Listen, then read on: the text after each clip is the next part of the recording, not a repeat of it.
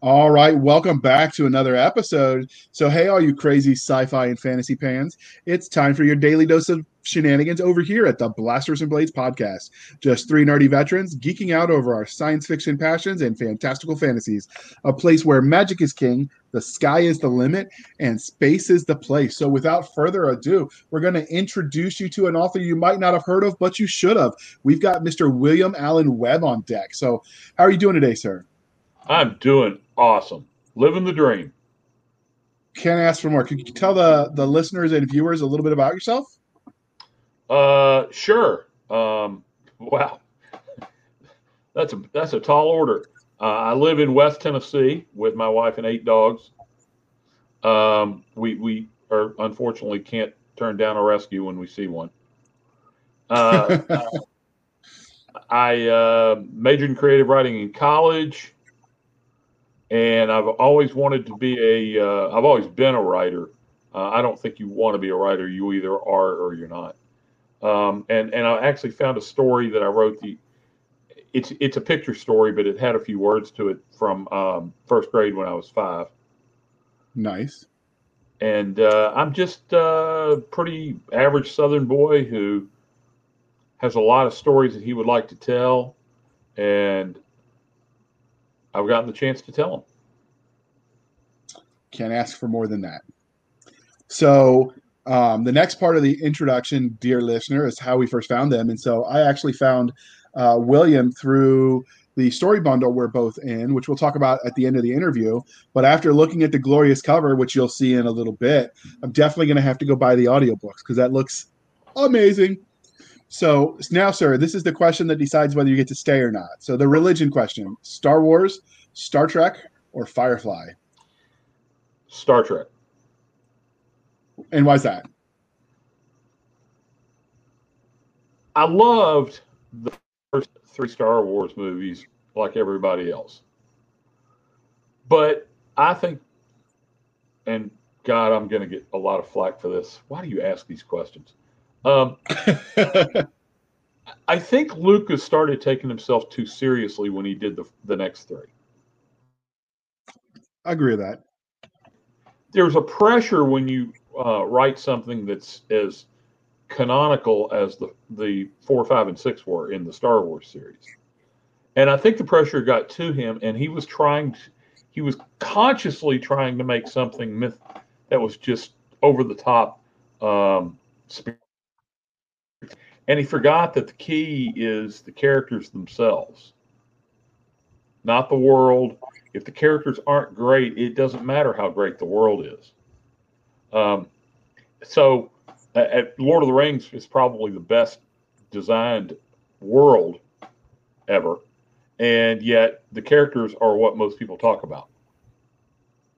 So, yeah, uh, Star Trek I thought was more um, I thought the consistency across the series was, was better. I didn't like some as well as others. The uh, originals, of course, were fabulous. And then I thought uh, Star Trek Enterprise was second best. Game okay. of Game of Thrones. Um, no, we weren't talking about Game of Thrones. What was the other one? Uh, Firefly. Firefly, right. Um, I never got Firefly. Sorry, I tried. Uh, I enjoyed it. What I saw, and Nathan Fillion was great. Uh, I really do like him. Uh, but yeah, Star Trek. I know that's okay. kind of a boring answer, but. And because you mentioned Game of Thrones, and we're polytheistic here at the uh, Blasters and Blades podcast, Game of Thrones, Lord of the Rings, or the Potterverse? Oh, Lord of the Rings.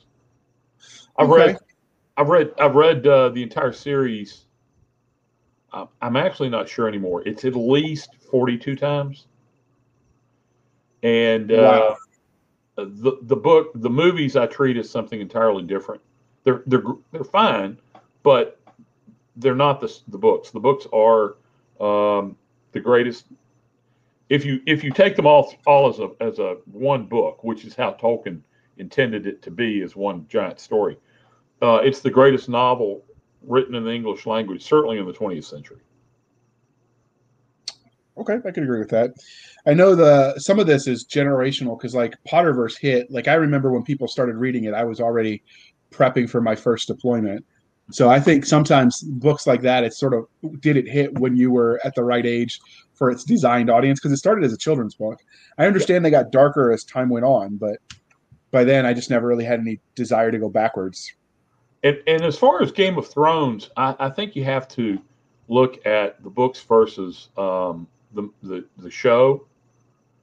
The, the first three seasons of the show were phenomenal.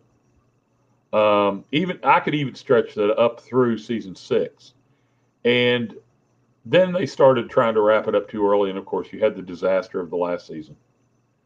Um, but the books are are not my type of fantasy, in that um, they tend to be more in the Robert Jordan um, type, very long, heavily detailed, every detail, um, and every sub detail and every tiny detail. And, and really, I prefer uh, faster paced fantasy. Maybe, maybe I have a short attention span. I don't know. Yeah, I, I didn't like the grimdark aspect of it. Like you just know the minute you like a character, they're dead. And yeah, um, it does I make just, uh, there are other books that I haven't read by different authors that are the same reason. Like I read to escape the real world, so I don't mind serious themes. I don't mind serious actions. I get the characters have to die if there are stakes, but hey, there's a line between, man, this is depressing and this is entertainment, and there are stakes. And, and to really be honest with you, there are times, and I'm not saying it happened in Game of Thrones. I'm saying some people, I've heard some people say it though, where it almost becomes that the author is being self-indulgent. And they're all they're they're like i'm going to hook my readers on this character and then i'm going to kill them because i can. Yeah i've, I've heard that complaint. Yeah and and i don't know that that you know it's true. I don't know that's why martin did it. I don't know the man and he obviously has probably never heard of me but uh, I, I don't based on the interviews i've seen with him stuff i don't think that's the case i think he just wants to tell a good story but i do think that uh, at sometimes, I also think there's a point at which the pressure builds up for some characters to the point where you don't really know how else to write them. You don't know where else to go with them because the expectations are so great. And uh, so you just go, you know, I'm just going to kill them off. I've I've done that myself. I've I've written a character. I still get occasional hate mail from the first series I wrote, where she was originally at one point in time like she was a, a child phenom, so she got promoted through the ranks quickly, just to show that you know these Marines aren't just blubbering idiots. And then she was going to be the the romantic interest as she aged, but because I was writing in someone else's universes and timelines had to mash up, that didn't happen. So I ended up with an angsty teenage girl in the middle of a military sci-fi thriller, and I'm like, I have no idea what to do with her. I'm just going to let her sacrifice herself and she dies because it was easier. So I, I get that. It happens. Yeah, it does. And, uh, you know, I, I think, I, don't know about you. Um, you know, my writing process is I'm a pantser. So for me, I don't know where things are going to happen before I start writing them. I have an idea, but only a vague idea. And so um, you, I guess readers who, who don't write – um, find it hard to understand that sometimes we write ourselves into a corner and kind of say, you know, I'm not sure this was a good idea. And and you just kill them off because you really don't know what else to do with them. Yeah, it's I, I don't I outline, but even so, I do what I call a floating outline, so it's looser. So like I, will have the bullet points like four or five per chapter. This is what's going to happen, but I leave myself enough room to be creative in the moment but I'm also not wedded to the outline because if I do a left turn, then I just adjust forward so it, it still fits. Yeah. Um, because it, it tends to be more organic that way. I think. I think um, you're right. Um, I, I, I know people who outline every sentence, and uh, I, and it works for them, and that's great if it does. I just my brain doesn't work that way. Yeah, so I have um, like when I do my battles, for instance, because this is topic military sci-fi, so it's it's germane. Um, yeah. Like I, if you if you're not careful, you're going to write every battle like Thermopylae, where they've always got the perfect terrain to have the perfect defense and the perfect victory. Well, Thermopylae was arguably not a victory, but you know, whatever. That's a complicated uh, discussion. Yeah. But yes. so what I do is I write where it's the battle scenes, for instance. I just write in the outline battle scene here, and then wherever the pieces on the board have moved, then I plan the strategy from there. And then my mom's pretty good with computers, so she'll take this computer program we have to design my maps. Because mm-hmm. if, like I said, if I design the map, they'd fight every battle at the pass, right? And so yeah. I find that you know things like that keep it more organic. And speaking of that, with Game of Thrones, the funniest thing I saw were when those those last battles, because arguably tactics were crap in that movie. Yeah. Uh, I don't know because I didn't get that far in before I gave up on the books. But the angry staff officer is a, is a retired army officer who does like reviews of that kind of stuff, and he was going crazy tearing those uh the battle planning up for that. He's like, "No, why would you do this? Why would you do any of this?" I know, and um, I actually know of a book, and I'm not going to say you know what series or even what publisher. But I know of a book lately uh, that was um, pulled back because um, the battle scenes were just terrible and made no sense. And the publisher said, you know, this needs to go back and uh, be redone because I can't publish it as it is now.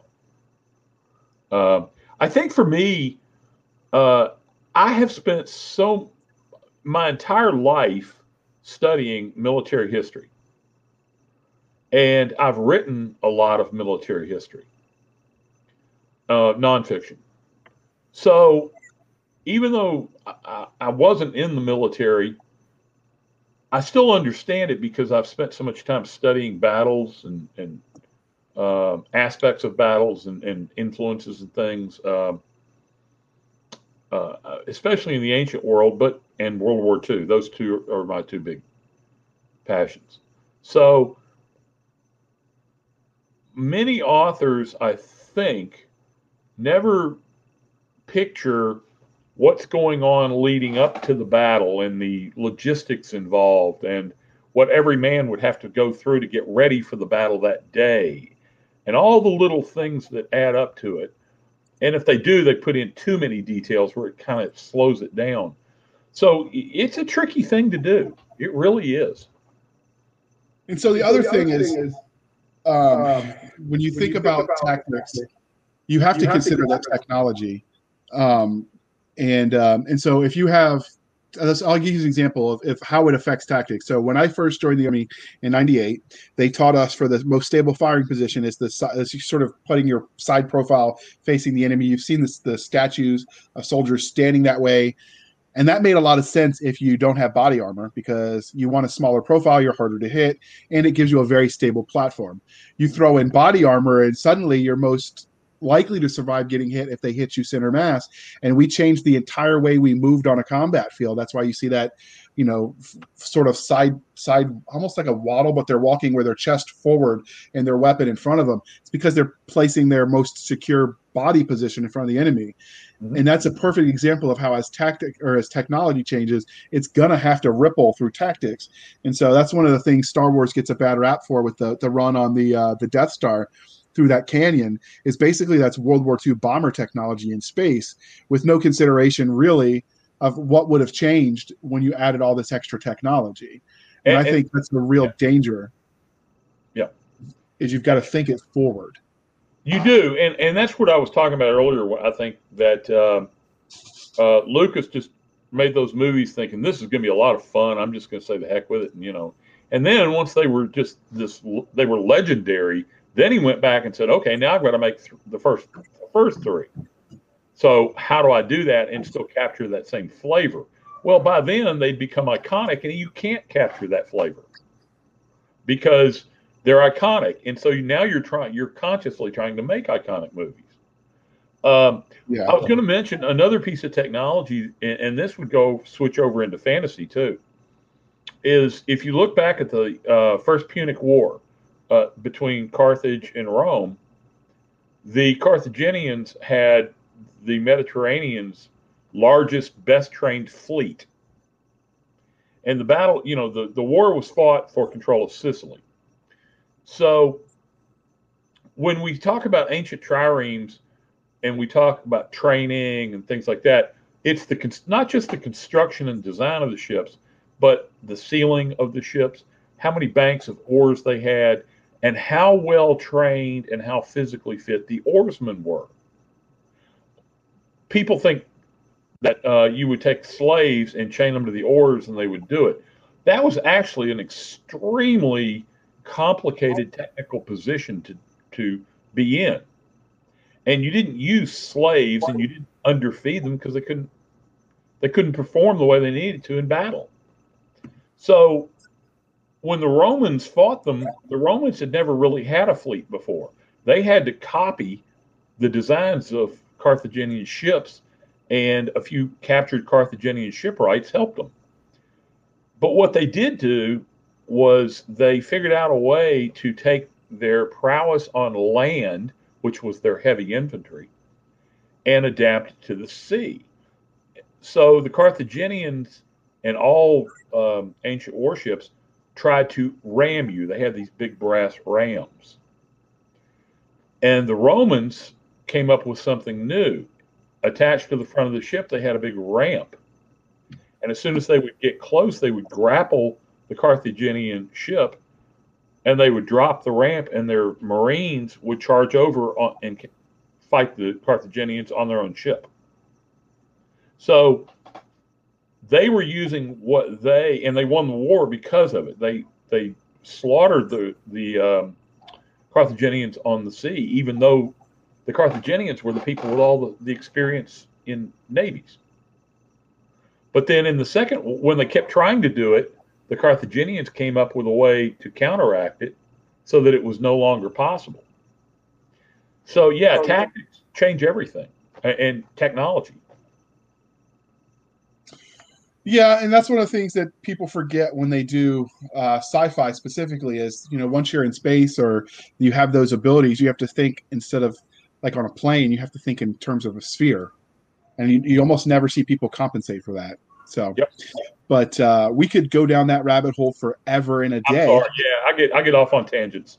No, me too, me too. But we we ultimately we come here to talk to you about your book, so we'll, we'll push this forward. All so right. uh, we here at the Blasters and Blades podcast like both the fantastical and the scientific. So, what was your first love, sci-fi or fantasy? Fantasy. Oh, what was the what was the book that you remember reading first? Um, you know, I'm pretty sure that it was um, Beyond the Black River by Robert E. Howard.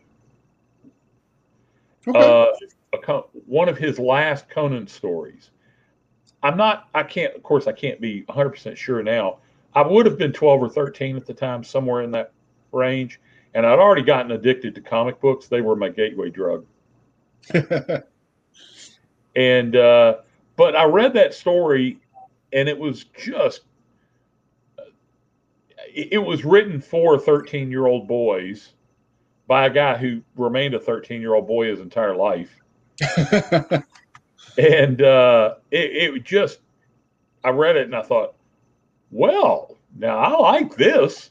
And then my mom found it and said I can't, couldn't read it anymore. So of course that was it. I had to read all I could get my hands on. so, uh, do you still read comic books, or do you, when you transitioned to novels, you stayed there? I stayed there. Uh, comics got I tell you, they they lost me because they started really expanding too much, and uh, uh, and, and, I'm talking from. I had at one time my collection. I had Amazing Fan. I didn't have Amazing Fantasy 15. I had Spider Man one.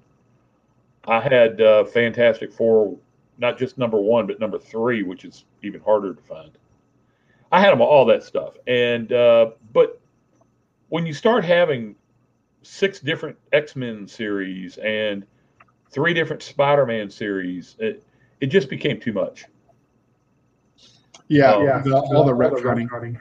It, it did, and the space to keep them and uh, read them, and so then I discovered uh, uh, after right after Howard, I discovered Tolkien, and that was that.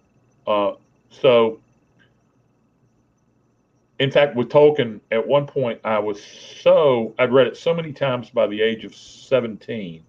I went to summer camp one year, my last year going, and I would tell the story of the Lord of the Rings around the campfire every night, just no, from no. memory. So, so what is it? Go ahead. Oh, go ahead. Go ahead. No, I was going to say so. I was immersed in fantasy before I ever found Roger Zelazny and Robert Heinlein. Okay, so what is it about speculative fiction that you love? Wow, that's a hard question, you know. I think I think it's because anything is possible. And it's not we don't have to rigidly adhere to known laws. We can make up whatever we want, but we have to be good at it. And speculative fiction tends to be a lot more fun than other forms of fiction. Even even when they're trying to be serious, they're fun to read. Okay. So how did your love of the genre transition into you writing stories in it? Mm probably the same way everybody does. Uh, I was attempting to, um, I was attempting to write what I, I liked reading. It probably started out as fanfic. I don't ever remember actively writing a Conan story or an Elric story or any of that stuff, but it it likely started with me trying to do that very thing. And uh, when I got to college, I mean, I, I, don't know if you want me to go into all this now, but um, sure. When I got to college and majored in creative writing, one of the, one of the things I've always had against creative writing programs is too many p- teachers try to teach you what to write, not how to write. And mine were especially so. Now I had one who didn't do that, but the others, I had one tell me, if you write me a fantasy story uh, I'm going to give you an F. And he didn't care what else I wrote. It couldn't be science fiction or fantasy. And the we had two professors at the University of Memphis. They were doctors in the English department who were both diehard science fiction fantasy fans. One of them helped, no, both of them helped create Mid South Con, or at least inspired it. And they were not allowed to teach creative writing because they didn't want to pollute young minds with that trash. Uh, so I kept trying to do it in new ways while there, but it got kind of beaten out of me. And I was taught that narrative, that plot was secondary to characters, that the value in writing was in the words themselves and the prose itself, not in the story you were telling. Which is why most of those professors, and to this day, uh, you can read a lot of the reviews on the current professors at many universities, and they all say the same thing: the books are boring and they don't, nothing happens, because that's what they try to teach you to write. Because they all want to be William Faulkner, but they don't have the talent. Yeah, so I've had a friend of mine going through a uh, creative writing program, and he's making the same complaints. Uh, at this point, though, he's so deep in, he might as well just finish, and that's sort of where he's at, just to get the paper. And, and I have to say that there's two points about that. I have to say that once you're done, you really do come out with a much better sense of how to write characters and how to create sentences. But you then have to consciously decide but I have no clue how to tell a story. And then go back and do it. I've read the stuff I wrote then and right after that was science fiction or fantasy. And it's all quite good in some ways and quite terrible in others because I keep trying to move the, the characters around like a, pieces on a chessboard. And it doesn't work. It was only when I forgot that part of what they tried to teach me that I realized how to write stories people wanted to actually read. Um, the other thing is, uh, you, you said you're still getting that same complaint, and, and I've heard the same thing from many, many people. Now, that's not true of all. I think Orson Scott Card could probably teach you how to do it. And I know Kevin J. Anderson uh, has a master's level course that he teaches. So I feel pretty certain those gentlemen and others. Brandon Sanderson does too. Okay. Okay. So I don't think they're going to make that mistake, but you have to consciously seek out highly successful authors who are willing to do that. Uh, and unfortunately, most of the writers that uh, are teaching people how to write haven't necessarily seen that success themselves. Okay, yeah, I can see that. So many authors let their own real life experiences influence the stories they tell. So, were there any specific formidable moments that shaped you as a storyteller? Yes. Yeah, there was. Um, I was maybe 10 or 11, something like that. And when I was a child, I was like a lot of people, I was bullied pretty badly. I was the short, fat kid. I've never told anybody this, by the way. And um, and it's no fun being in the fourth or fifth grade and getting not beat up. I wasn't physically, but verbally and mentally abused on a daily basis and all that. And also because I was not an athlete, I was um, I read a lot, and uh, I liked reading and uh, I liked playing games. I liked all the nerdy stuff we all do. So when I was ten or eleven, I was standing by the water fountain at school, and instead of continuing to be upset about it, I decided, okay, what can I do that will make this stop? And I made a conscious decision that I was going to try to entertain people. That if I could become, uh, not the class clown necessarily, but I would rather have them like having me around because I'm entertaining than pick on me.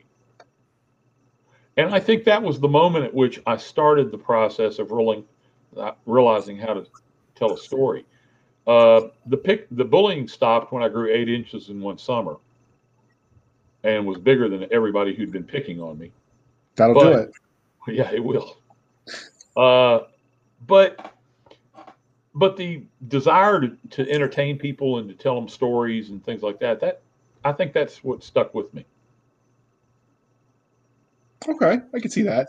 I uh, definitely if you grow up as slightly larger than the standard uh, it you ha- you either you know do something about it wallow in it or learn to, to be the funny guy because you know yeah. if you laugh at yourself they won't laugh at you tends to be the answer tends, tends to be that way and i think a lot of us probably share that same experience uh, my answer though was I ended up after I got to the point where I was okay with people laughing at me. I joined found sports that I liked um, that were were more suited towards towards my skill set, and and then it was off to the races. But um, listen, I was a state champion in high school. Oh, what uh, sport? On chess. Oh, so I, I wrestled in high school, and then I oh, played rugby nice. in college. So, uh, nice. and and those are tend to be the the sports where you don't have to have done it all your life. You could walk in as the new guy, and they're yep. sort of used to that. So you know they, they're willing to teach you. Yeah. And the great the great thing about wrestling is uh, you don't have to learn a hundred million moves like you might learn a hundred plays in a football game. You just have to learn two or three, one for standing, one for on the mat, and you know, and then do them really well and be able to endure a little bit of pain to get to the point where you can use it. Yep. And if you can do that, you can beat people who are profi- way more proficient than you are. My son, my son wrestled uh, in high school, and probably for the same reason. Uh, you know, he, he was like me. He didn't start growing until he was in high school, essentially. And uh, so I, I think that probably had something to do with it. Yeah. Uh, I played a lot of basketball in high school um, with my friends because the school we went to, uh, which by the way was the same high school Jerry Pournelle went to. Really? Did you go to school yeah. with him, or do you know him? Oh no no no no no. Jerry's Jerry's twenty years older than me. I oh, didn't. Okay. I did not know him, and I did not know we shared the same high school until after he died. Okay. Uh, which is a shame because he did come through Memphis a few times, and I met him and got him to sign stuff, and it would have been great to say, "Hey, Jerry, guess what? Uh, you know, I'm 20 years behind you, but same school." Um, but it was an all boys school, and it tended to be very cliquish Uh, so none of my friends who were all better than most of the basketball players, none of them got to play on the team because they weren't part of the crowd. So I played with them. We had a lot of fun. Uh, yeah, my uh, my high school wrestling coach always told us if you can walk out in the middle of a crowded auditorium wearing nothing but a singlet made of spandex, you can do anything. You can rule the world. It's true. You have to learn to be okay with yourself at that point. I, that is not something I could do. So uh, let's transition uh, away it's not from something the... anybody would want me to do. not anymore. Not for me either. Uh, that not anymore, by the way, was about me. Uh, but so transitioning from the writing side, let's talk about things from a fan angle. So, have you had any weird or funny interactions with fans since you started writing? This is neither. I don't think this is not funny or weird, but it's it's touching to me. It's humbling, if that counts. Definitely. Okay, so I've got a, a gentleman named John Riotto. He won't mind me mentioning his name because John's actually uh, now become a character in the books, and uh, he is not a writer. He he does love to read in science fiction. John has actually read the books so many times, and he's so involved in them. He has created an interactive map that has every character and every detail from every book in the universe on the map. And you can go there and click a place and it will tell you what happened there. He's got all the battles located, all the depots, everything.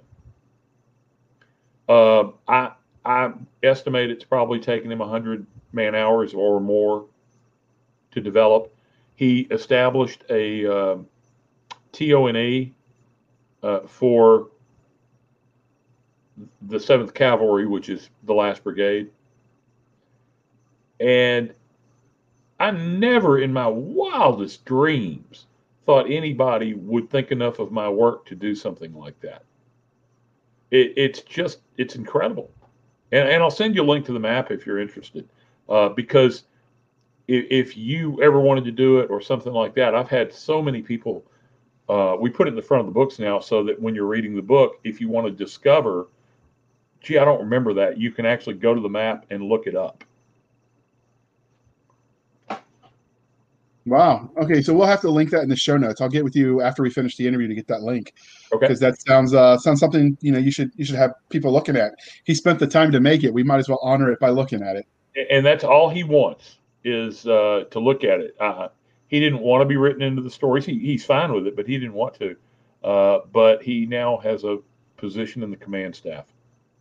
I um, I've done that for a universe. I attempted to make a wiki with somebody else for a, a universe I was a super fan of, and uh, I the the wiki was a lot harder to do if you're not really tech savvy. But I can appreciate the amount of time that it takes to do that kind of stuff because I imagine he had to read through several times on the books to catalog stuff and make notes because I think when I was doing it for Tim Taylor's Human Legion universe, like I read through each book eight times, taking notes of people and places and ships, and it's yep. definitely a labor of love.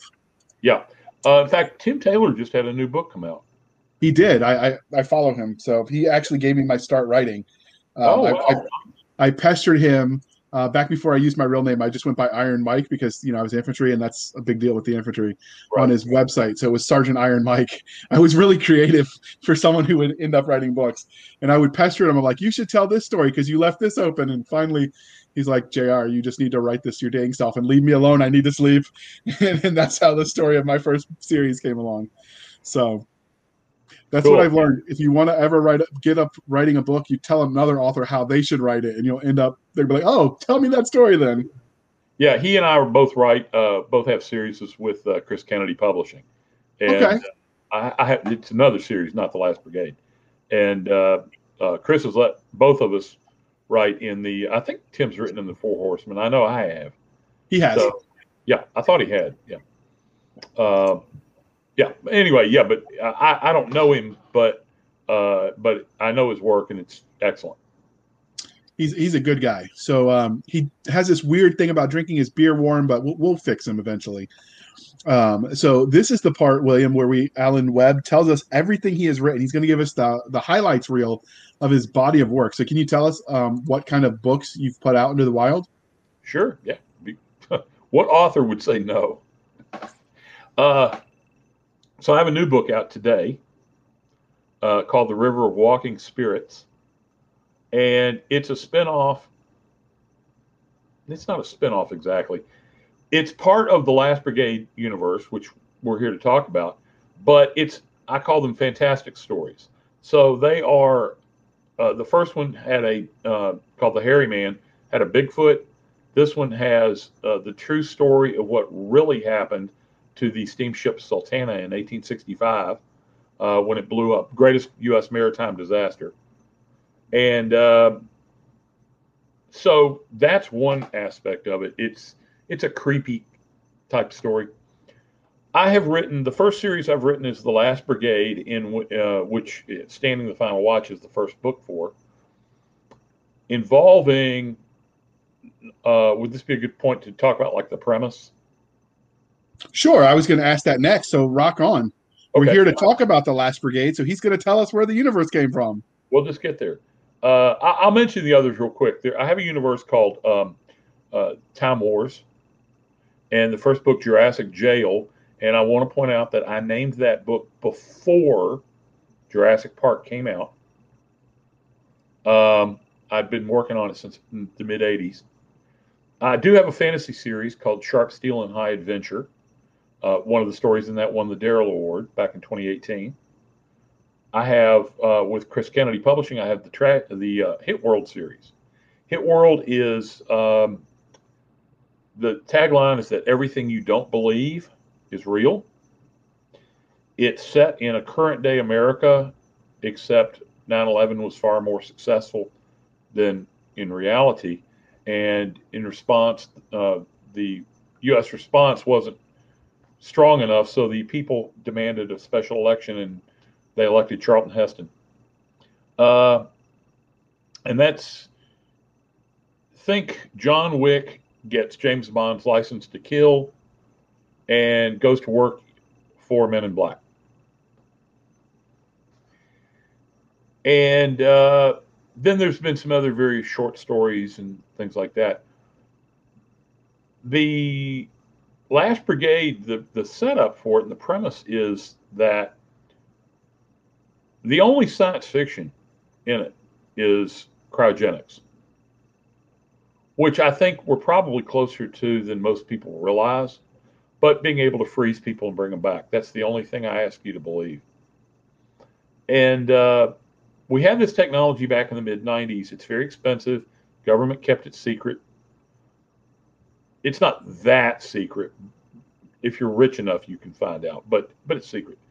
And as people would transition out of the military with they would have skills you for example have skills that cannot be easily replicated even if you haven't used them for a while you still know what it's like to be in the military you know how things are supposed to work it wouldn't take long for you to get back up to speed so as people get out of the military, they re- recruit those who don't have a family. They don't have any kids. They don't have a wife or a girlfriend. There's nothing really to hold them here. They're just leaving the military for whatever reason.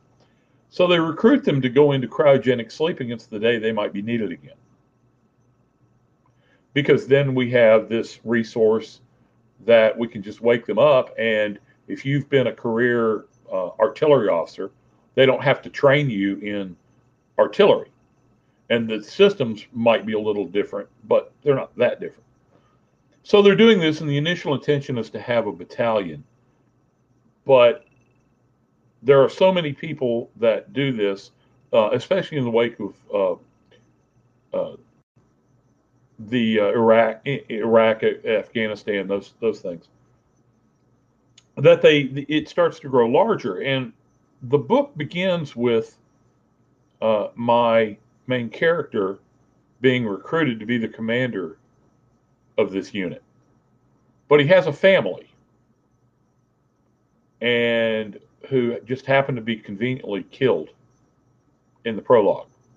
So he's he's depressed and he there's a reason for him to go into cryogenic sleep and be the commander. Uh, oh, I guess I'm I'm probably this is a little bit of a spoiler, but it's not too much. the problem is that when things do go south, and they do go south. Uh, in fact, we're we're writing the prequel series now. First book's called Sowing Chaos. Uh, they do go south, but they never get the call. When they're finally awakened by accident, it's 50 years later, and there is no United States of America. There's warlords and slavers. Mexico's been taken over by the cartels. There's a uh, radical cult down in Texas, that kind of thing. But there's no no country, so it's their job to try and rebuild it, to resurrect. it. Okay, so before we get too deeply into this um, to this universe, uh, can we take a moment and just appreciate that glorious cover? So, what is the story behind this art? How did you come up with it? Because that's that's pretty pretty sexy looking. Okay, I'm not going to take credit because my uh, uh, my publisher did that. Okay, And- what what? So here's the story behind this. It's it's kind of interesting if you want to hear how this all came about and how that cover came about. I would tell us. in when I finished the book in late 2015, I was so old school. I had taken a 20 year hiatus from writing fantasy, uh, and, and I'm sorry, from writing fiction. I've been writing military nonfiction in that time. Uh, the, the result of which came out in 2019 in a book called uh, "Killing Hitler's Reich," which is about the battle for Austria in 1945. Took me 13 years, and it's 300,000 words. Wow, that's a big one. Yeah, Several volumes, I take it. No, just one book. Uh, but I, I had to translate over 200 sources from German. It, it, it, I don't even know how I did it. But anyway, uh, in 2014, I just on a lark started writing this, and I finished in 2015 what became the, the first two books. And when I finished, the first thing I did is I printed out a copy of the first draft so I'd have some idea of what it was going to cost to mail it to agents and publishers. Because it had been so long since I'd tried, I didn't realize that if you actually mail them something, they will throw it away. and when I finally figured that, that out, I tried, I, I wanted to get either an agent or a publisher, probably an agent, because I, I still thought that that's the way you were supposed to do things. I didn't know any better at the time. And I was going to send it out, and I blogged about my journey to 200 no's. I wasn't going to give up on it until I got to 200 no's. But I also discovered something called Twitter events, which still exist, by the way. The best known one is called Pit, Pit Mad, which is Pitch Madness. Uh, I was with one that still exists called Pitch to Publisher. So, what this involves is during a particular time, a, a time frame on this particular hashtag, which was Pit to Pub, a certain number of publishers would be looking at your tweets to see if they might be interested in your book. And if they liked it, you could then send them the book according to their submission guidelines with a tagline saying you asked for this on um, Twitter. So I did that and I participated in one and I got four publishers asking for it. One of which asked me if I could eliminate all cursing, sex, and violence. And there was no sex. And I told him, I said, I'm not sure how I could get Marines to go, gosh, they're shooting at us. And without shooting back or having violence. So that kind of went away. I was offered a contract by two days later by a small press who I paid $250 for a lawyer to look it over and he said, run, uh, which I did. And as it turns out, they went, were out of business four months later. But this publisher that called Dingbat, that's the name of the publishing house, contacted me about three weeks later, and the the editor said uh, her name's Gunnar Grey. She's her own writer. She's excellent. She said, "Look, I'll I'll publish this, but you really need to send it to Baen. It's it's as good. It's at their level, and they can do a better job with it." So, uh, not having an agent or anything, I didn't. I sent it to them, but it was their slush pile, and I got and I knew what that meant. And I got to think about it. I said, you know, anybody who's honest enough to tell me this is good enough to send to somebody else, but they'll take it if the, you know, I, I, I trust them enough that I want to just do business with them. So we made an agreement that if Baen came back and said, "Hey, we'll take it," uh, that she would turn over the rights and it would be fine. And we proceeded, and I showed her the cover that I had done. Now it's not a terrible cover. I, I look at it now and think, okay, that's not awful, which is surprising because I didn't know what I was doing. But she said, yeah, okay, it's not bad. Let me see what I can do. And about, mm, I don't know, a week later, she sent me this, and I went, oh, okay, that's a real cover. And so I'm not sure exactly where she pulled all the images from, but it's pretty spectacular. Yeah, I think if we could see the um, so one of the, the issues when when I share these covers is most of what I could find on Google are the thumbnails, and then once you blow them up, there's only so much you can do. But I imagine that that in full resolution is going to be something to behold. It I really can already tell just looking. When when when you look at the uh, the actual print copy, and it's just it's glorious. We also came up with the uh, logo. Now we both came up with that, and that changes from book to book. Um, it'll be a two for the second book, three, and so on. But which I think fits the cover perfectly and sets the whole thing off. And and I've looked at this for so long, Jr. And you know what to me make just makes the whole thing? What's that? That little splotch of kind of teal green up there near the logo. Okay. It, it, it just contrasts all the other browns and oranges and reds to the point where it just really makes the whole thing come together. It, I don't know. She just did a great job. Interesting. I don't see that splotch because I'm colorblind, but it still looks good to my colorblind self. So well, win-win. win-win. Win-win. There we go. Yeah. So, what would your 30 second elevator pitch be for this for this book in the series? All right, let me get my thought together here. Military veterans are put into cryogenic sleep against the day they might be needed again. But when the time comes, they don't get the call and they're awakened 50 years later and there is no country. It's their job to rebuild it. They're led by a man named Nick Ongriff. Nick Ongriff will kick your butt to resurrect his country. That's it. Okay. So, what do you think makes your series special? Well, special's in the eye of the beholder. My series has a definite point of view. My characters have a definite point of view. Every one of them.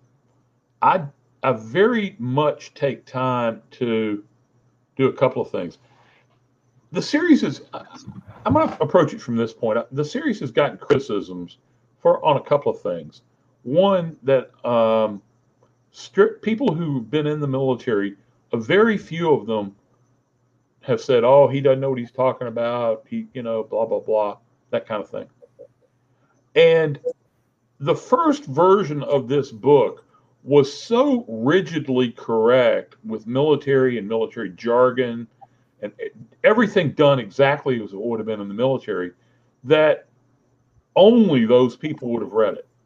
Um, I've got about a 44% female readership for this series.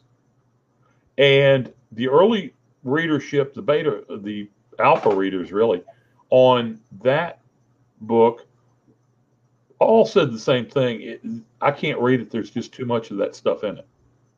So I consciously dialed it back a little bit, and and Gunnar helped me do that. And I've tried to walk a very fine line of having enough in there that military veterans will recognize that, and yet also having it be fun. For example, I have a special ops team that are recruited from the best of the best, and they all have they don't even know who the the guy next to them's real name. They don't know anything about him other than their code name, and that's all they ever go by. One uh, one is called Green Ghost. He's the, the leader of this team, and uh, so there's that, and then others. That's also uh, the thing I think makes it special, though, is that I'm having fun with it. And while okay, granted, it's not technically correct, the vast majority of veterans really enjoy the series because they recognize what I'm trying to do.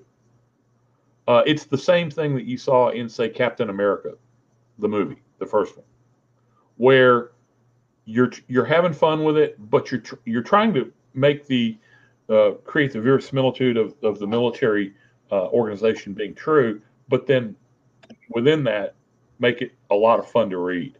It the other thing is that um, my main character is a three star general who's known for being a big fan of Patton, and he's a fighting general. Well, he has a def- definite political point of view.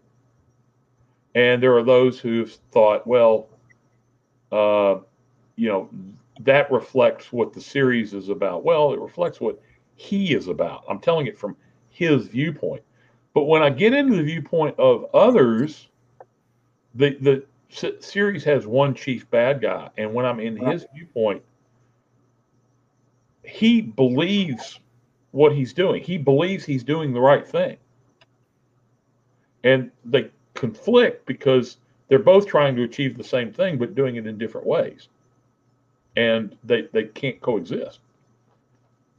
So I think that's what makes the series special is I really do take time to develop the characters, to give them each their own personalities, their own viewpoints, and to try and make them as much fun as I possibly can, or, or as believable as I possibly can, while maintaining that environment of very fast action, um, and and just having fun with it.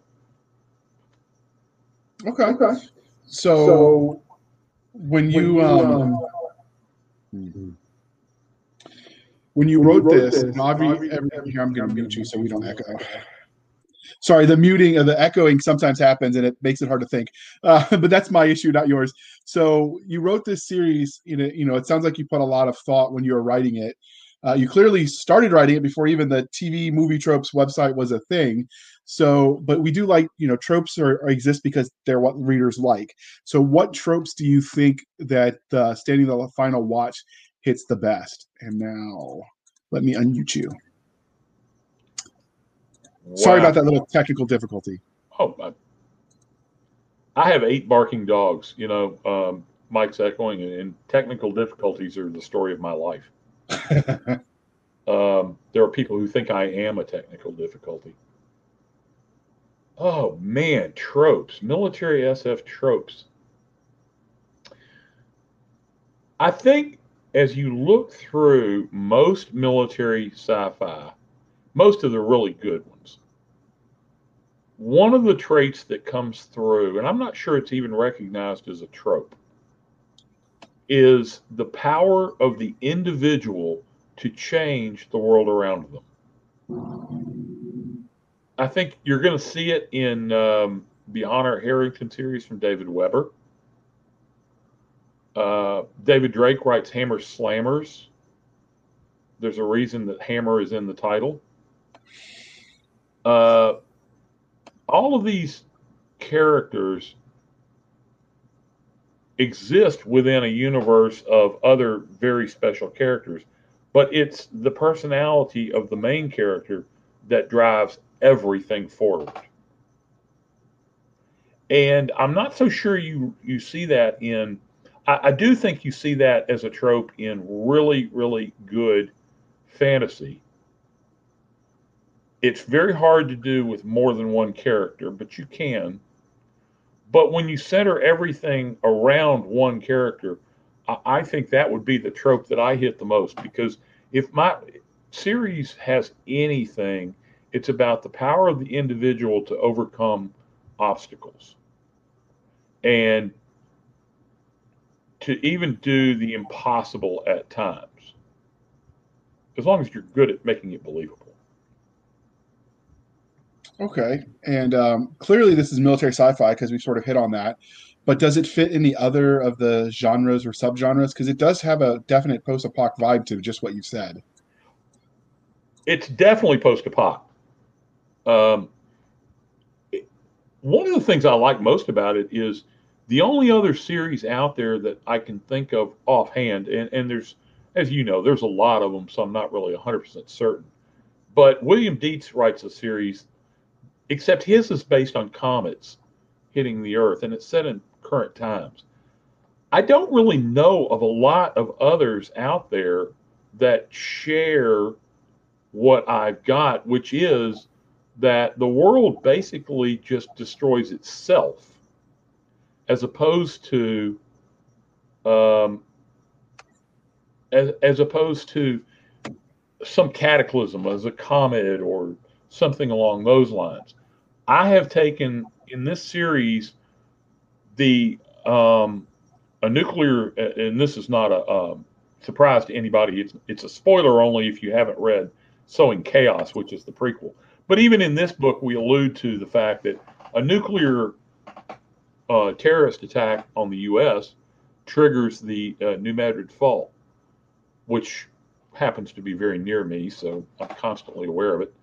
Um, this creates a giant uh, tidal wave effect down the Mississippi River, which wipes out every bridge and city south of St. Louis and makes all the bridges to the north and, and in a huge surrounding area uh, suspect, disrupting trade and and those type of things.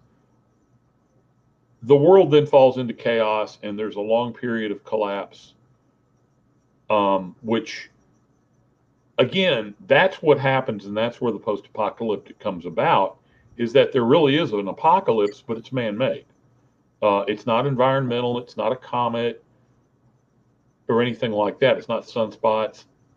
It's all based on what men did to themselves um, which okay. is kind of scary actually. And uh, I, I want to point out that the prequel "Sowing Chaos" was written by uh, John Babb.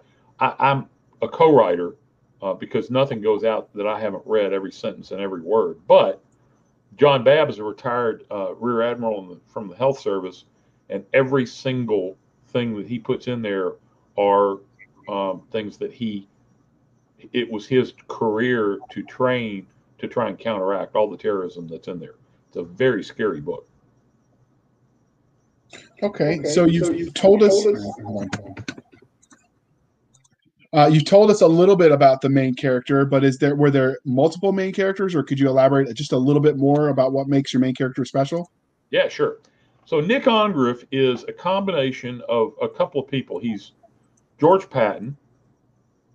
He's a little bit of um, well, I'm trying to think of a really another good example. He's he's part George Patton. He's definitely part uh, Sergeant Fury. Anybody old enough to remember Sergeant Fury and his Howling Commandos? Not Nick Fury of Shield. Uh, that they made uh, Sergeant Fury into Nick Fury, and then he somehow became black uh, in the comics and in the TV series, uh, which was, as I remember, they did it, and I thought, wow, that was really, that was brilliant. but anyway, Sergeant Fury uh, led the fight, and uh, he was always in the thick of the action and everything. And that's kind of how Nick is. He's he's he's also a little bit Stormin' Norman, uh, Schwarzkopf. And so that's how he came about. I wanted that character who could do anything. He uh, his trope is that he he like Patton. He has two pistols that he wears. Um, I decided to pick to just be if we're going to do this and we're going to have fun, let's really be ostentatious. So he uses 50 caliber Desert Eagles. yeah, I know. And of course, it's the worst possible gun you could possibly imagine if you wanted to lug around something for combat. But, and he wears them in twin shoulder holsters. So, you know, he's got all this weight dragging on his shoulders all the time. Uh, but he happens to be in that one tenth of one percent of the people who can uh, use one one handed and his wrist is strong enough, and he's such a good shot that he can do it effectively. Now, I, I, I realized on the front end that this is uh, not something that a, hu- a normal human being would do. You're not going to go charging off into battle carrying, you know, 50 caliber Desert Eagles. For one thing, they jam a lot. Um, and you'd have to use the right powder and, and all that. I do have him lo- loading his own rounds, but he's so over the top in a lot of ways. He he's not. He's a very thoughtful guy. He's a big Lord of the Rings fan. He's done a lot of reading. Um, he he's a very thoughtful guy, but he's also very action oriented. So his best friend is what I would call his He certainly is equal, so he's not a sidekick. And he really deserves more time than he gets. His name is Norm Fleming. He's a he's another general.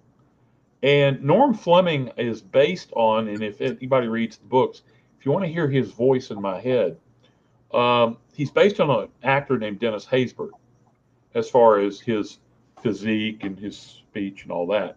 Dennis Haysbert did not endorse this, and I'm not saying that he he is Norm Fleming, but I did picture him as far as his demeanor and uh, his voice and things like that. He's a great actor. Um, a lot of people don't aren't familiar with him, but if I tell you he's the Allstate man, everybody goes, "Oh, him." okay. Okay. Uh, and Norm is the guy who keeps Nick grounded. He's the one who has the ability to because Nick's nickname is Nick the A, and I never say what that means, but I think it's pretty obvious. Uh, he he does not tolerate willful incompetence.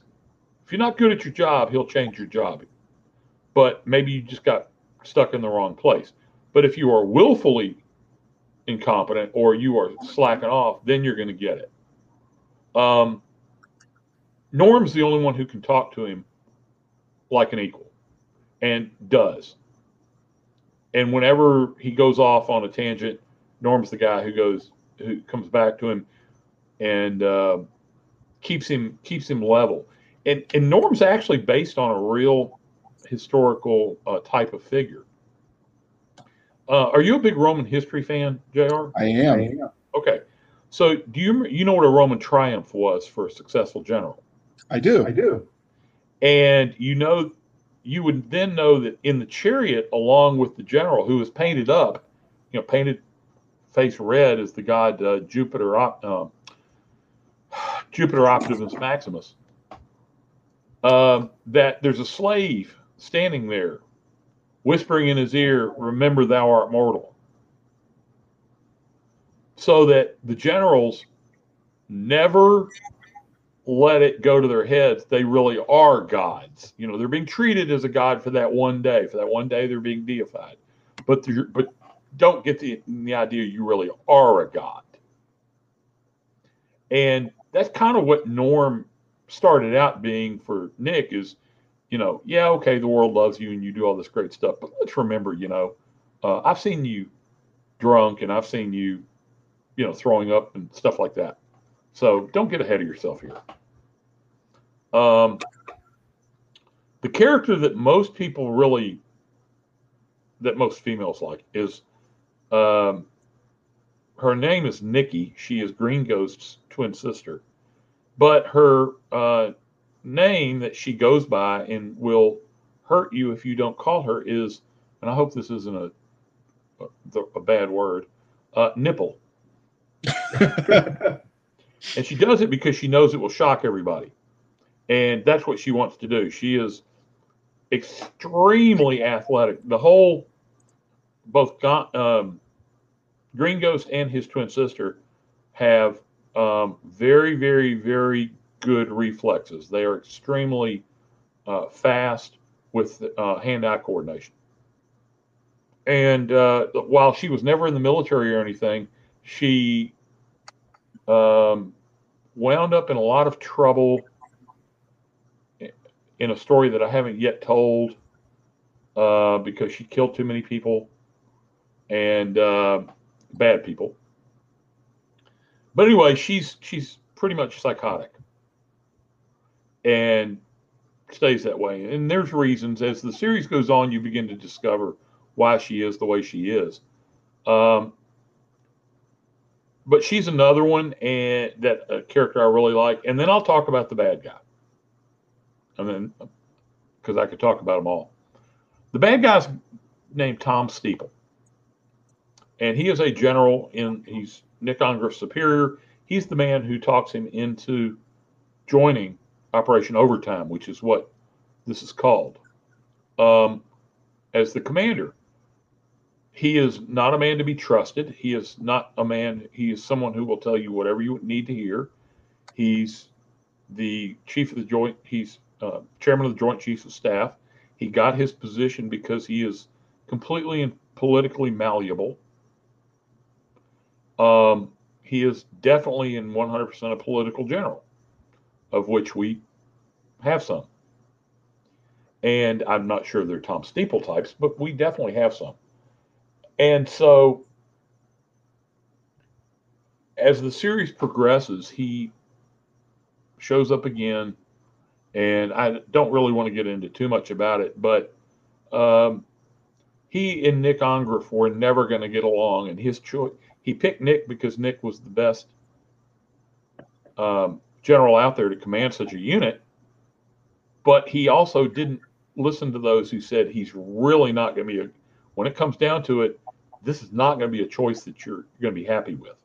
And he ignored all those and he did it anyway. And from his standpoint, it didn't work out particularly well. Okay. okay. So the um, characters, you know, as authors, we tend to do horrible things to them. Um, so if you met your characters in a dark alley and they knew who you were and what you had done to them as the creator. How do you see that playing out? Do you think you'd do okay? Yeah i think nick would hand me a cigar and uh, walk me into a corner and, and say okay let's get a couple of things straight. Uh, but he wouldn't hit me. I think he'd be okay with me. Um, i think tom steeple would try to kick me in the shin and uh, I think Nikki Bauer would try to kill me uh, in her favorite way, which I'm not going to say on the air, uh, but it's not fun. It involves a metal pipe cleaner. uh, and I think Green Ghost would be trying to stop her because that's who he is. Um, so it depends. I think I'd do okay, though. I think Norm would be there uh, kind of going, you know, I really need my own book. And uh, I actually have someone who uh, picked out who would be great at writing his book, but he's active duty military, and I don't. They've already nixed him writing in the universe once. I don't think they'd let him write it in it right now either. That can be a pain. So one of the things we like to do here at the Blasters and Blades podcast is to give the listeners and viewers a, a, look at how the sausage was made. So were there any cool scenes or ideas that you had to cut from the final book that you thought were just kind of cool and you'd like to use someday? Yes, but I've already used them. Here's what I did. Um, I had no idea anybody was going to buy this book. Uh, I, and, and frankly, I thought if I ever sold 50 copies, I would be uh, really, really doing well. Um, you know, I'm, I'm like everybody, JR When they first publish a book, my fam, my my family will buy it, and my some of my friends will buy it, but they're not going to tell me in case they hate it, and so I'm not bugging them every five minutes. So, what you think? What you think? And uh, so when I went through it, there were some scenes that the publisher said, "Well, you know, they're good scenes. There's nothing wrong with them, but they really slow it down. I really think we should take them out. And so when I finished this book, it was about 93,000 words, and it was published at 83,000. Now, some of that was let's take out this dialogue, let's take this out. And then some of it was scenes that uh, I said, yeah, these are slowing it down. I got to take them out. So what we did is uh, uh, we sold about 56 copies pre-order, which was more than I ever thought we'd sell. Period. But then when it hit, the book was almost an instant success. And it, it was just organic because I didn't have a clue what I was doing. Um, I do think I ran a couple of ads on some of the, uh, you know, the sites where you can they'll send it out to their their mailing list and stuff. But um, so about three months later, she said, "Okay, so when can I have the next book?" And I said, "Well, I'll tell you what I've got is uh, um, I've got these three chapters that we didn't include, and then I've got an idea for a short story." So I wrote a short story introducing Nikki Bauer and her brother, Nick, uh, who became Green Ghost. And I'm really not giving that away because it's in the story.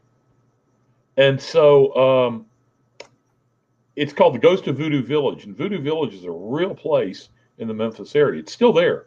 And you can look it up online and, and find pictures of it. Uh, and it was founded by a real gentleman who was a voodoo uh, priest.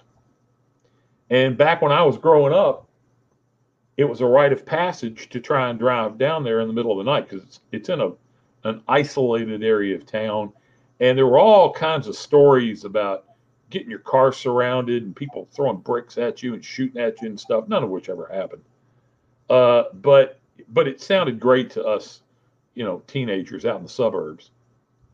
So uh, I, I, wrote a story about that very thing and um, to introduce them.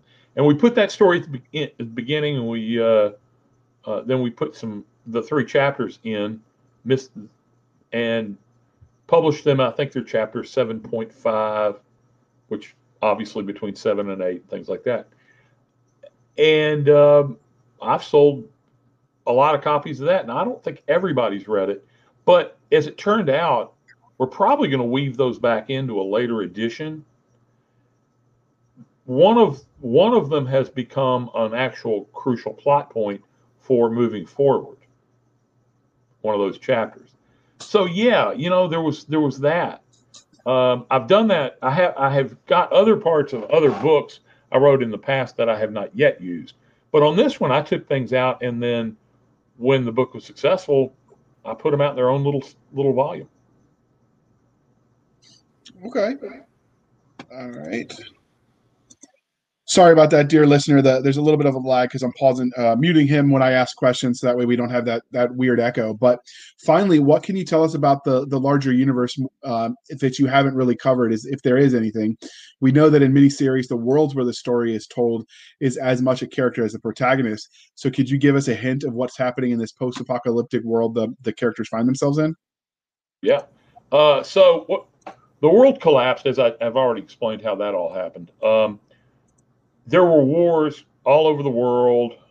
The Chinese uh, wound up invading California, but then they had their own civil war. They were at war with India, um, and those people got stranded here.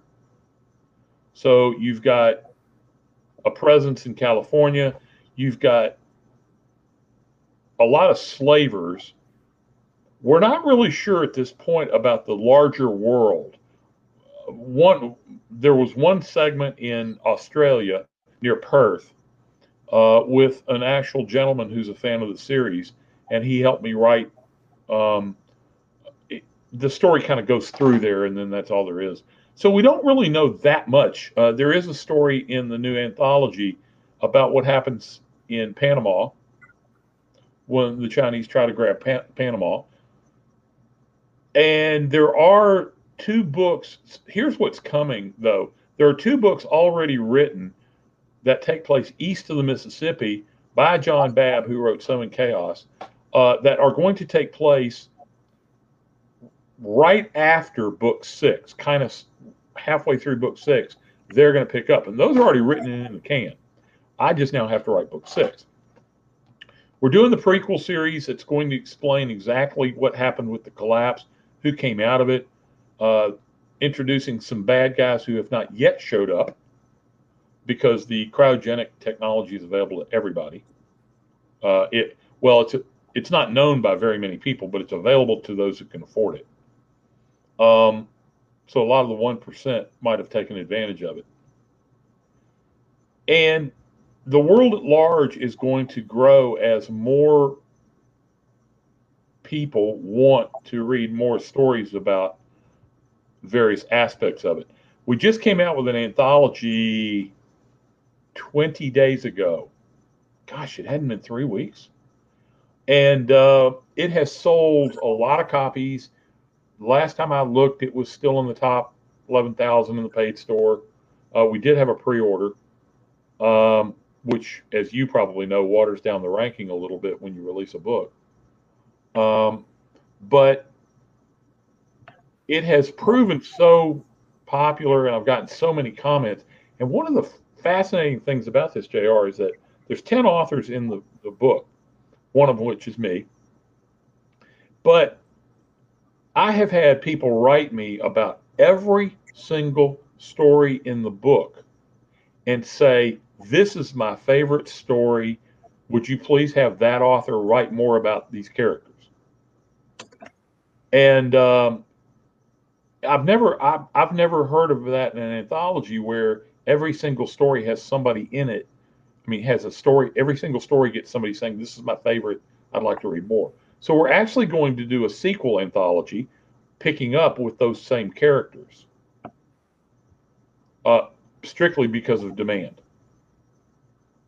So yeah, this is going to be a, a big thing coming. We've got a prequel uh, series coming way before this, um, but in the same universe.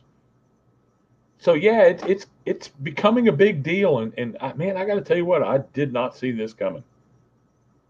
But if you give my imagination free rein, it's it's going to take advantage. All right. So this is clearly staying the final watch is clearly part of a series. I know because you've told us, we've talked about it, and I checked on Amazon, and Bezos would never steer us wrong. There are currently five books out in this series. Um, but what do you think is coming next, uh, besides the anthology we were just talking about? Okay. So next is going to be uh, another prequel um, called, uh, tentatively called uh, Releasing Chaos by John Babb then I will have a simultaneous prequel called The Chaos Road. Um, but in the main series coming next will be Standing Among the Tombstones, which is book six. Yes, to anyone listening, I have begun it. Uh, I do have my version of some outlining done. Once that's done, we can then release John's two books taking place elsewhere um, in that same time frame part of the universe and book seven, I don't know if I'll have it out this year or not, but it is definitely coming soon. I don't see an end to this for quite a while because, um, quite frankly, people don't want it to end. And the only bad reviews I've gotten lately on the later books are those who thought uh, somebody gave me a bad review because they thought book five was the end. They said they didn't want it. So I hope when book six comes out, they go back and change that. Okay.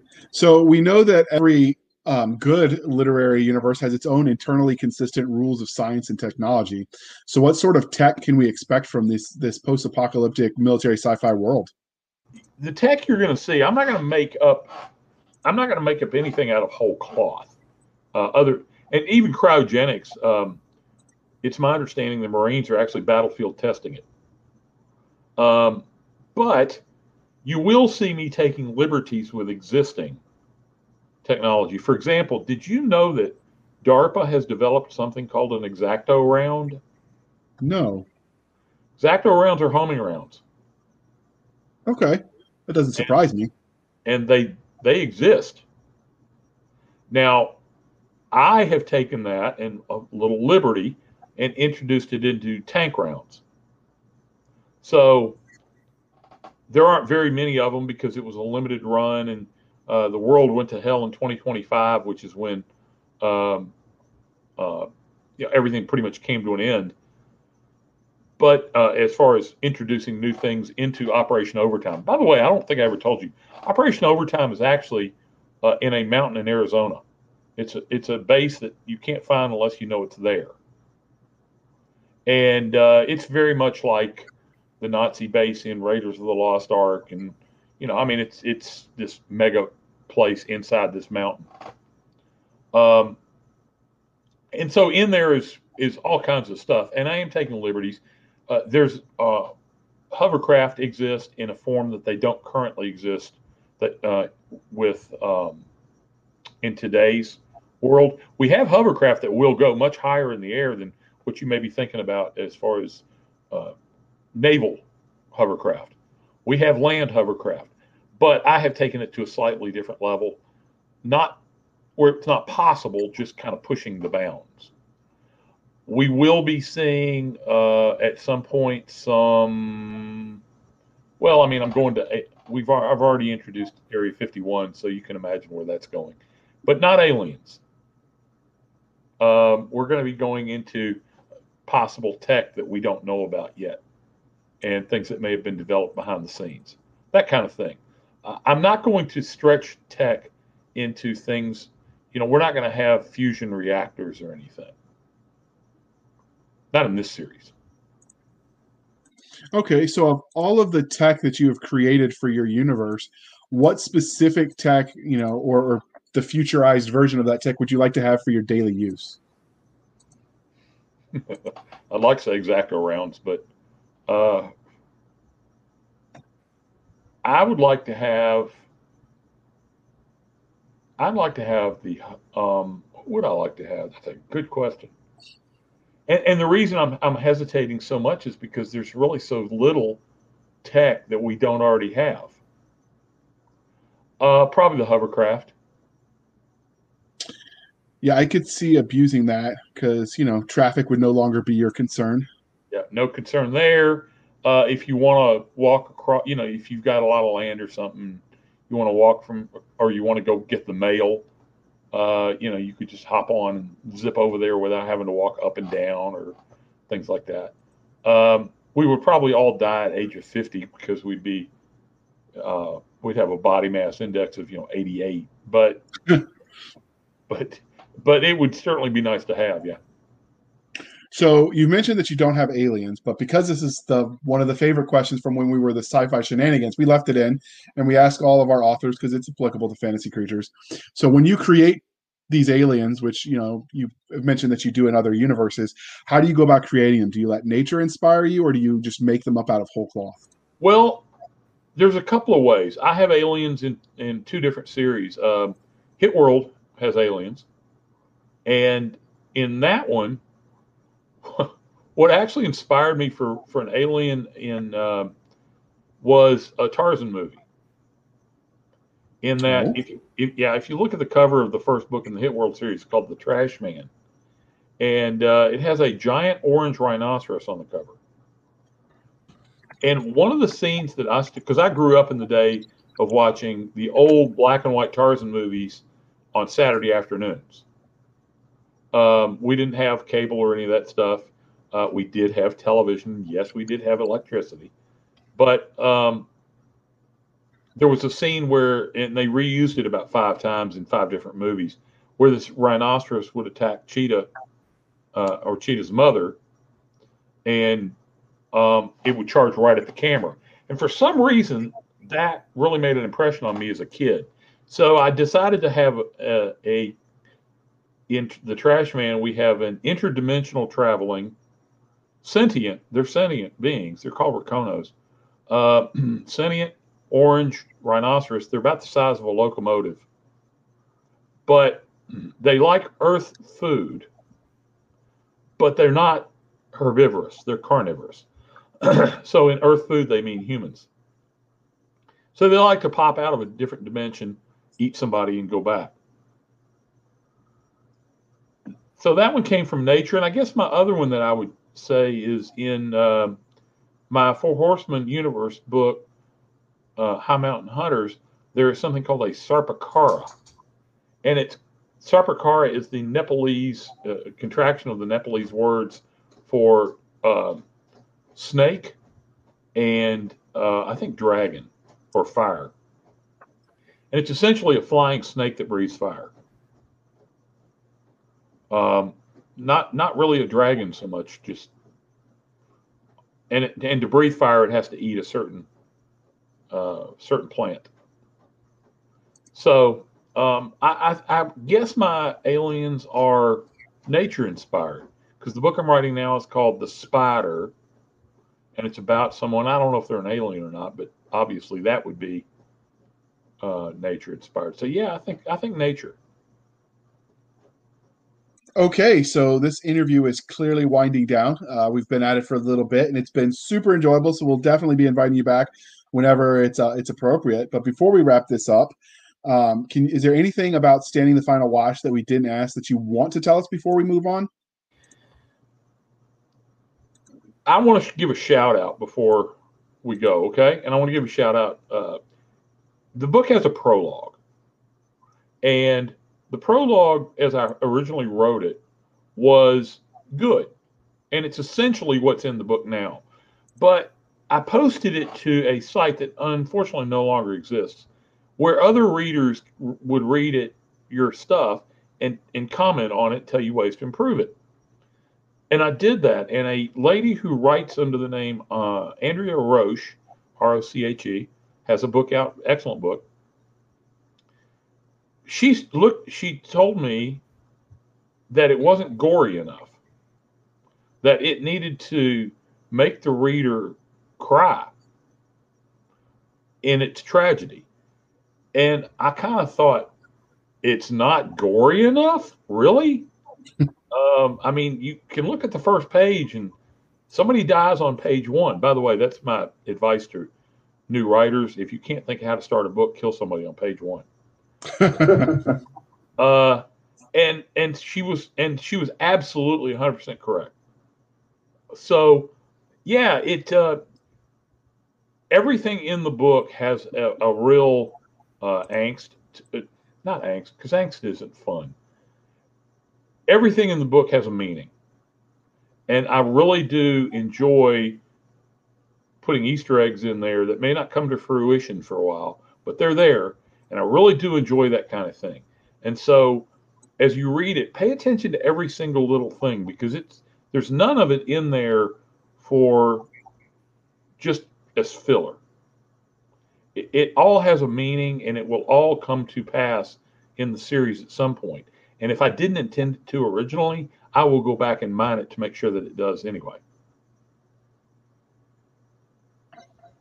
Okay. okay. And so, hold on, let me do that. Um, so one of the things that's the impetus for this uh, this interview that we talked about um, in the introduction was that this was going to be included in the story bundle, which will have dropped when you were listening to this one, dear leader or listener. Um, so William, can you tell us for people that might not be familiar with story bundle what it is? Yeah, sure. So you're going to have uh, the opportunity to buy some truly remarkable books from some truly remarkable authors. When I heard, heard J.R. Handley was going to be involved, I said, "Oh my God, okay, sign me up." Flattery gets you everywhere. Um, and uh, and that's so that you'll have me back on again. Um, what Story Bundle does is you you pay uh, one price and you're going to get a, a whole lot of really great books. And this particular story bundle is one that is coming from a group of remarkable writers. Uh, sometimes in story bundles, there's some headliners, and then there's some that are not quite. I'm the not quite in this one, and I've and I've done okay. Uh, so that kind of tells you that if I'm the bottom of the barrel for this story uh, story bundle, the rest of the guys are really really good. Okay. Um, so it will be launched on the May 19th and run through June 10th. Uh, it's one of those things where you can sort of set the price. They they affiliate with charity, so you can determine you know what percentage goes to the author, what percentage goes to charity. You can pay the minimum and get all the books. You can pay at a higher price and you know support your authors in the way you would like. But even if you pay the minimum, uh, you'll still get all these books cheaper than if you bought them all or even half of them individually. Um, but since this is wrapping it up uh, for this interview, he will be back. It has been determined. Uh, William, can you tell the listeners and the uh, viewers how they can find you on the interwebs? Oh, yeah, sure. Um, you can find me. My website is www.thelastbrigade.com. brand new website, just re- completely redone by somebody that knows what they're doing, not me. Um, you can find me on Facebook at The Worlds of William Alan Webb, on Twitter at when you you know Twitter that's always confusing. Twitter at at the um, let me start over on that one. At join the brigade one.